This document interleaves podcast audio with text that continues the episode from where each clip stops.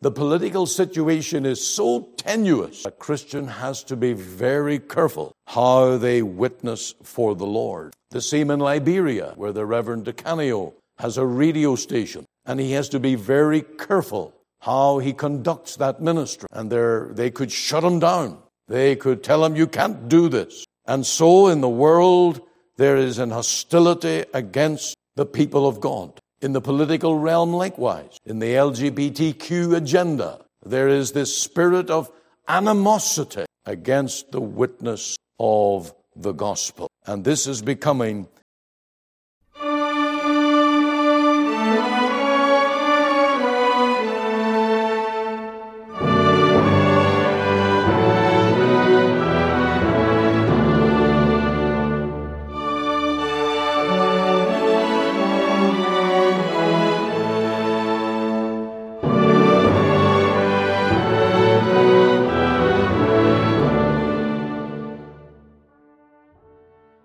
Welcome again to Let the Bible Speak. This is Pastor Ian Goligher.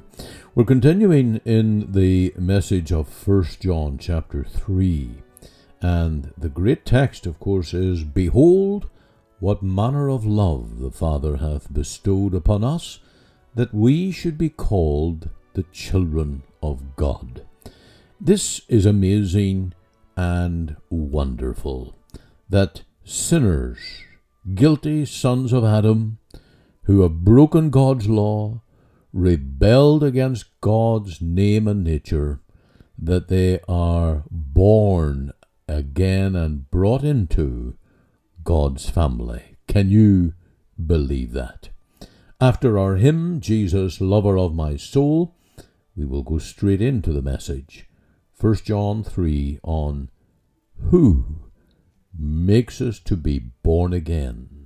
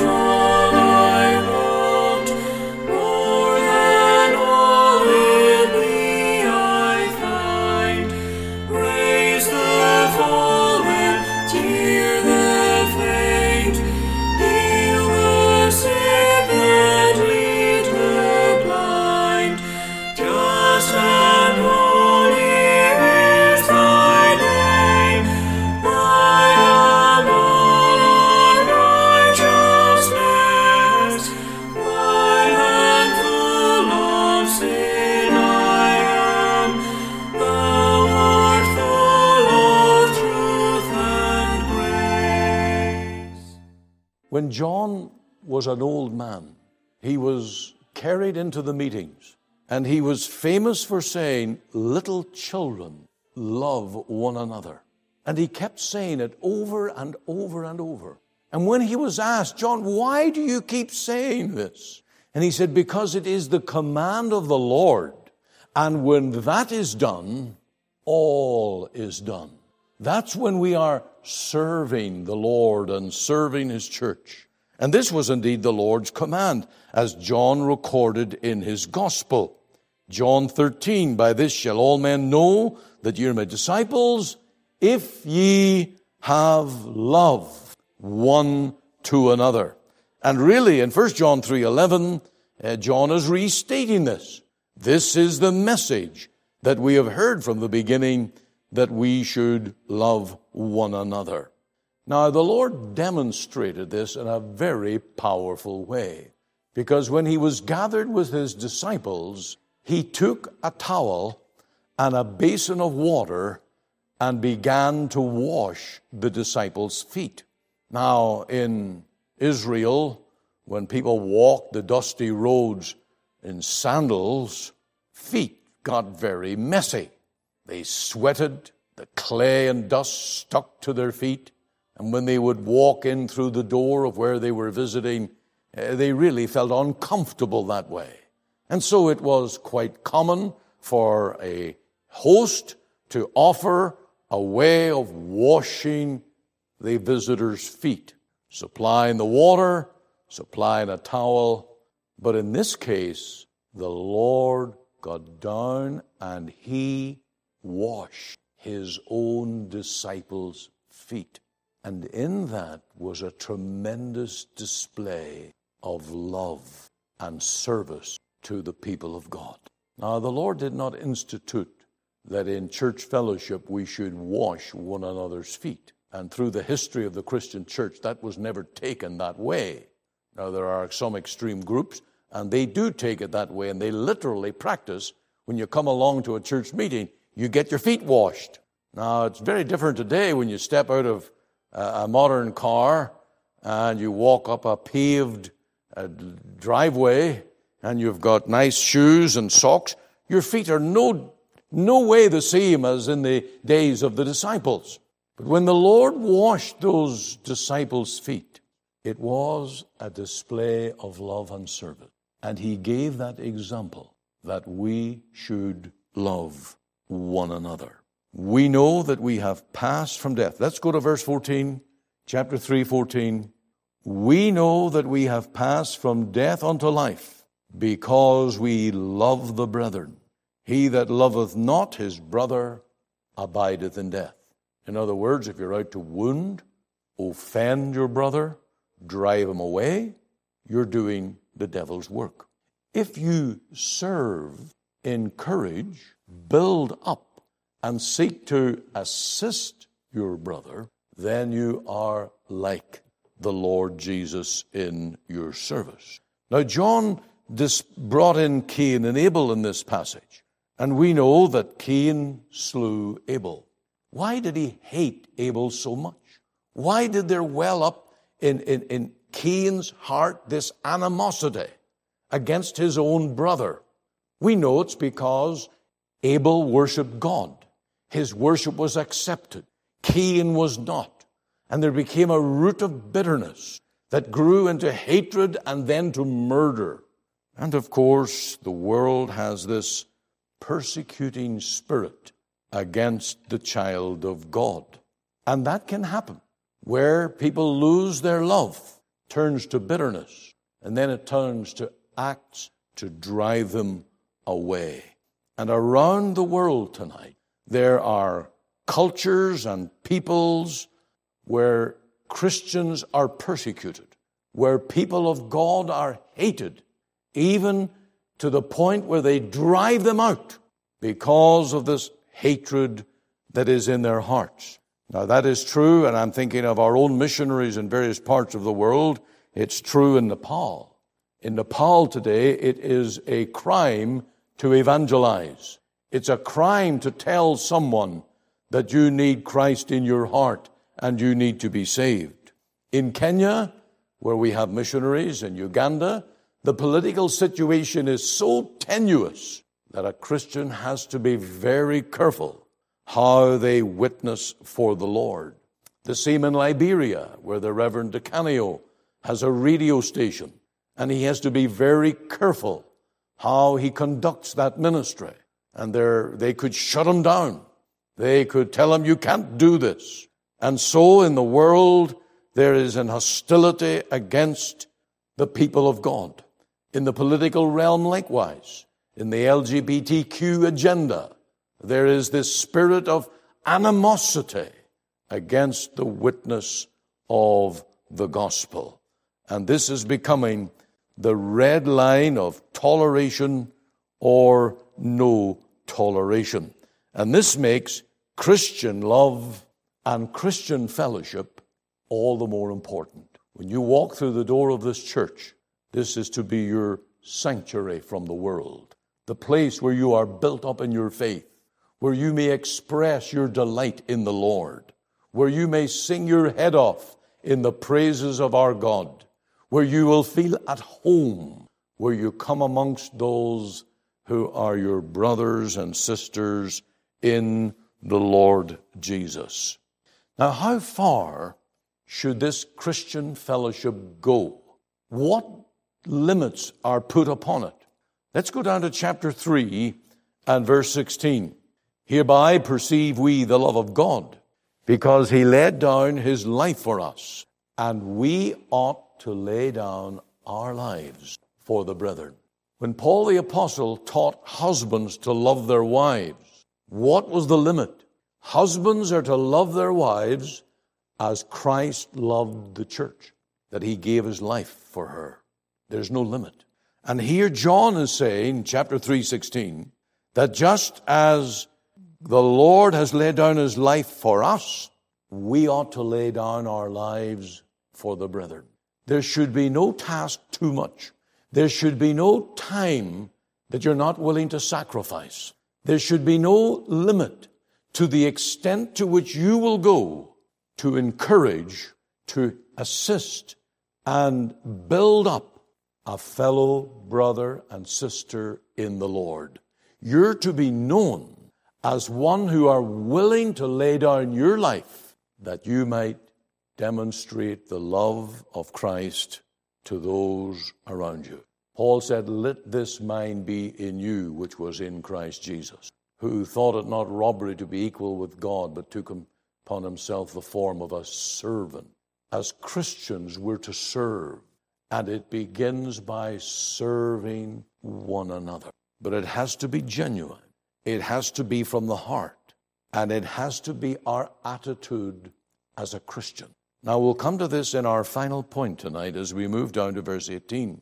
John, he really presses the issue of reality and genuineness. My little children, let us not love in word, neither in tongue, but in deed and in truth.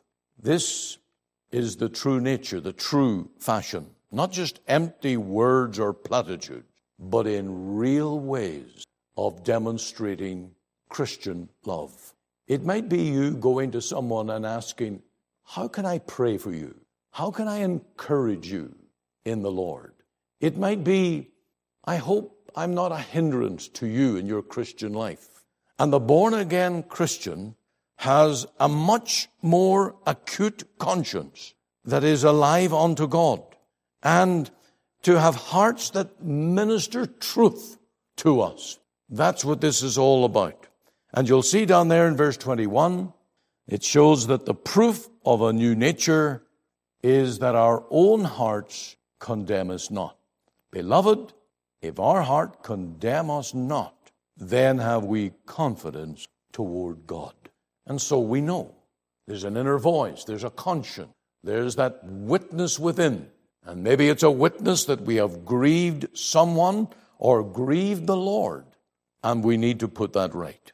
Now, down in verse 21, it shows the, the proof of a new nature that our hearts do not condemn us. And we do those things that are pleasing in God's sight. And whatsoever we ask, we receive of Him because we keep His commandments and do those things that are pleasing in His sight. And in that, there's the very witness of the Spirit of God. And you'll see there in verse 23 and this is His commandment that we should believe on the name of His Son, Jesus Christ, and love one another. Those are the two things. Believe on our Lord Jesus and display our love to one another. And all of this adds up to proof that we are born of God. Because the old nature doesn't want to do this. The carnal, unconverted soul does not want to use the name of the Lord Jesus and be a witness for Him. And the carnal, worldly person does not want to serve, but rather wants to be served. And so these are evidences of our conversion, of our new birth, of the fruit of a new nature. Now, the ultimate proof you will find in verse 24 uh, is our Christians, not just that we abide in the Lord, but that He abides in us. And he that keepeth His commandments dwelleth in Him, and He in Him. And hereby we know that He abideth in us by the Spirit which He has given us. And so in every convert, in every born again soul, the Holy Spirit comes in to dwell. And this new fruit, this loving our Lord Jesus, loving our brethren, will be the new nature flowing out. And it's not just a change of leaves and branches, but it's a change of root and of nature. And you can know tonight that you're a Christian because you love the Lord and you love His people. You want to be among His people. You want to promote His people. You want to encourage His people. You want to be a part of serving the Lord. Now, there was a Sunday school teacher, and she counseled a little girl about that text in the Bible, John's Gospel, chapter 1, verse 12. And that is, uh, well, let me turn to it here in case I uh, mix it up in my quoting of it. John's Gospel, chapter 1 and verse 12. It's a very well known verse, but as many as received him, to them gave he power to become the sons of God, even to them that believe on his name. Now, this teacher wisely showed the verse and asked the girl what it meant. And the girl prayed over this promise. The teacher asked, what does this now mean? And the girl said, It means that I am saved. How do you know? The teacher said. And the girl pointed to the verse with her finger and then to her heart. And she said, I know it by this verse in the Bible, and I know it in my heart. And that was good. That was because there is the experience that goes along with the power of the gospel within our hearts. And what a wonderful thing to have this blessed assurance. And this assurance motivates us to serve the Lord wherever we can. The Golden Gate Bridge down in San Francisco was built many years ago. And when it was built, it was the longest span in the world at that time. But in the first half of the building of that bridge, 23 men fell to their death. It was a dangerous, dangerous adventure. And so they halted the work and they spent $100,000 putting in a safety net so that if anyone should fall, they would be saved from falling to their death. And it said that it saved tens, 10 men's lives in the second half of the building of that bridge. But also, the work went on faster because when men felt safe, they could give themselves more to the work. And that's what assurance of salvation does in your heart and mind. When we know that we are in Christ and are sure of our salvation, it doesn't make us lazy. It doesn't make us slack. It doesn't make us worldly, but rather that assurance motivates us to serve all the more, to live all the more, hating sin and living more and more unto righteousness. And so it's a great thing for a Christian to have this blessed assurance. And that assurance comes, as we have learned tonight, by enjoying this love of God. Behold, what manner of love the Father hath bestowed upon us. This comes when we love our brothers and sisters in Christ, not just in word, but in deed and in truth. Now, I want you to pray about something tonight when we close the meeting. I want you to pray about a way by which you can prove your salvation by ministering to a brother or sister in Christ this week. This week. To do something, to enter into some ministry of encouragement, some deed, some act, some words, genuine words, of course, whereby you can prove that you're born of God because you love the, you love your brothers, you love the people of and want to serve them. Now you're not called to wash feet, but you are called to humbly serve God's people in whatever way is it could be someone that's sick, someone that's cast down, someone that just needs a little encouragement. And John, when he wrote this epistle, when he talked about loving the brethren, he didn't limit it to save people, but to others beyond the church that need the gospel. And surely you know someone that needs the gospel and needs to know there's a way back to God. You can be that messenger to them in the week to come. So let's unite in prayer for a moment and ask the Lord to guide us. I will include myself in this that we might by some means find a way to serve one another.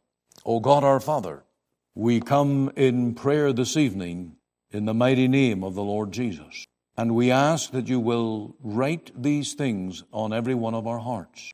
Lord, you have given us a wonderful salvation, and you have given us a wonderful assurance. You have not left us in the dark. You have not left us in a state of purgatory of mind, but you have given us this blessed assurance. Now, Lord, I pray that you will bring to us ways and means that we may serve one another, that we will go forth with the gospel, and that we will be your instruments to serve. And by this all men will know that we are thy disciple. Use us, O Lord, we pray, and go before us as we seek to serve thee. This we plead, we pray and ask in the mighty name of our Lord Jesus. Amen.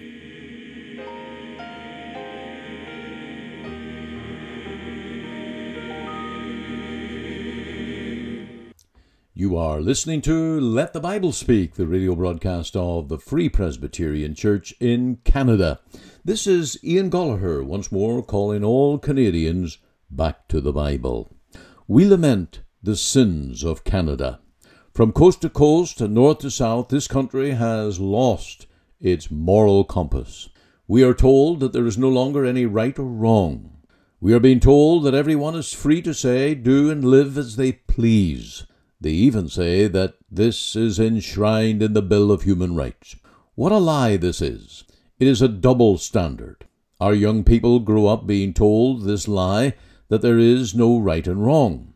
They then get into trouble and they find that in Canada there is a criminal code, there is a court system, and there are jails for offenders. Sadly, many deluded young men and women end up spending the best years of their lives behind bars and come out with criminal records that no employer would even begin to consider them for employment. These young offenders are left on the fringe of society. They are a prey to alcohol addiction, drug addiction, and crime. It's all they have ahead of them. They have gone from healthy, hopeful young lives to misery and early death, all because they were told in youth there is no right and wrong. At the root of this lie is the greater lie that God doesn't care about sin for he is not there to see, nor will he visit men for their sins. Read Ezekiel chapter 9, verse 9, and you'll soon learn that Israel went headlong into grievous sin, shutting God out of their lives. The people said that God was not there to see their abominations. And Ezekiel 9 9 says, Then said he unto them, the iniquity of the house of Israel and Judah is exceeding great, and the land is full of blood, and the city full of perverseness. For they say, The Lord hath forsaken the earth, and the Lord seeth not. Dear friend, you need to waken up to the fact that God is there and everywhere, and God does see your sins. This word from God is a warning to awaken out of our stupor that is bringing greater and greater condemnation upon your soul. A long term prisoner, after his release from jail, was asked, What was the worst part of life in jail? He said, Knowing that the guard was always watching him through the peephole in the door.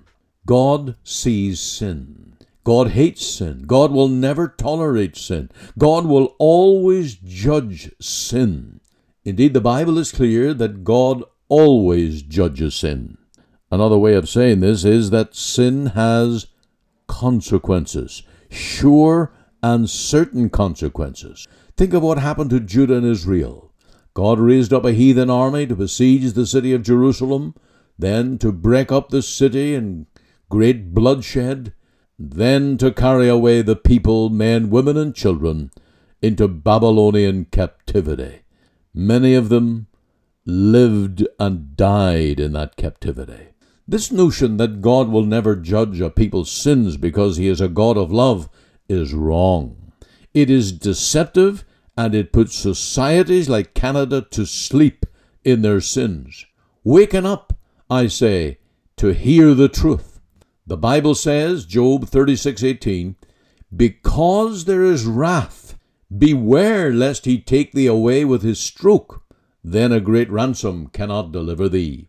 The gospel answer is that while God will always judge sin, he will judge sin either in the person of the guilty sinner or the person of his Son, the substitute for sinners, who bears our sins for us when we believe the message of the gospel. This is the hope for all Canadians, even those whose lives have been wrecked by sin. Jesus is the Savior that men need. Jesus is the substitute and Savior of all who call upon Him.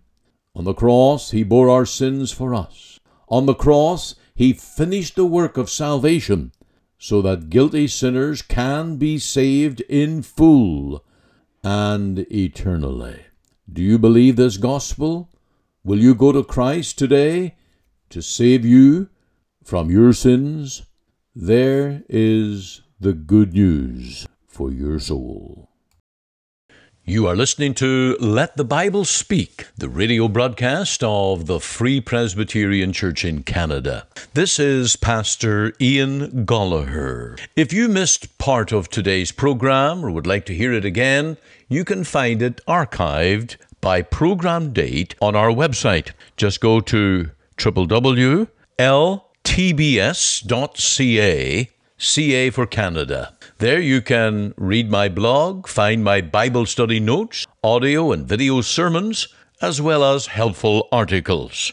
Or you can go to our podcast on iTunes. We're on the air Sundays at 9:30 a.m. for our full church broadcast and Monday to Friday 5 a.m. and 5 p.m. on this station to bring you the gospel from our Free Presbyterian Church here in Cloverdale. We also invite you to our church services on Sundays 10:30 and 6 p.m. Through our website you can listen and view to our online services at 10:30 and 6 p.m. Make it your Sunday worship. Click on the Live Now button on the home page of our website. Or if you would like to talk with me one on one as a pastor, please give me a call. The phone number is 604 897 2040. The mailing address is 187 9058 Avenue, Surrey, BC, V3S1M6. We're located just two blocks north of Number 10 Highway on 188th Street. Our website again is ltbs.ca. You can join us Monday to Friday, 5 a.m., 5 p.m. here on the station as we let the Bible speak.